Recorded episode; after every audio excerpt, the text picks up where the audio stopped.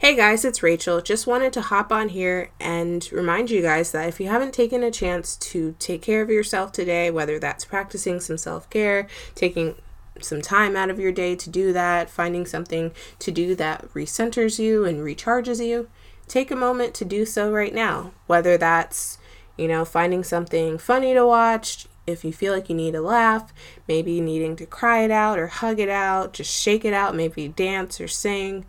And sometimes it can be even as simple as just taking a deep breath, you know, breathing in through your nose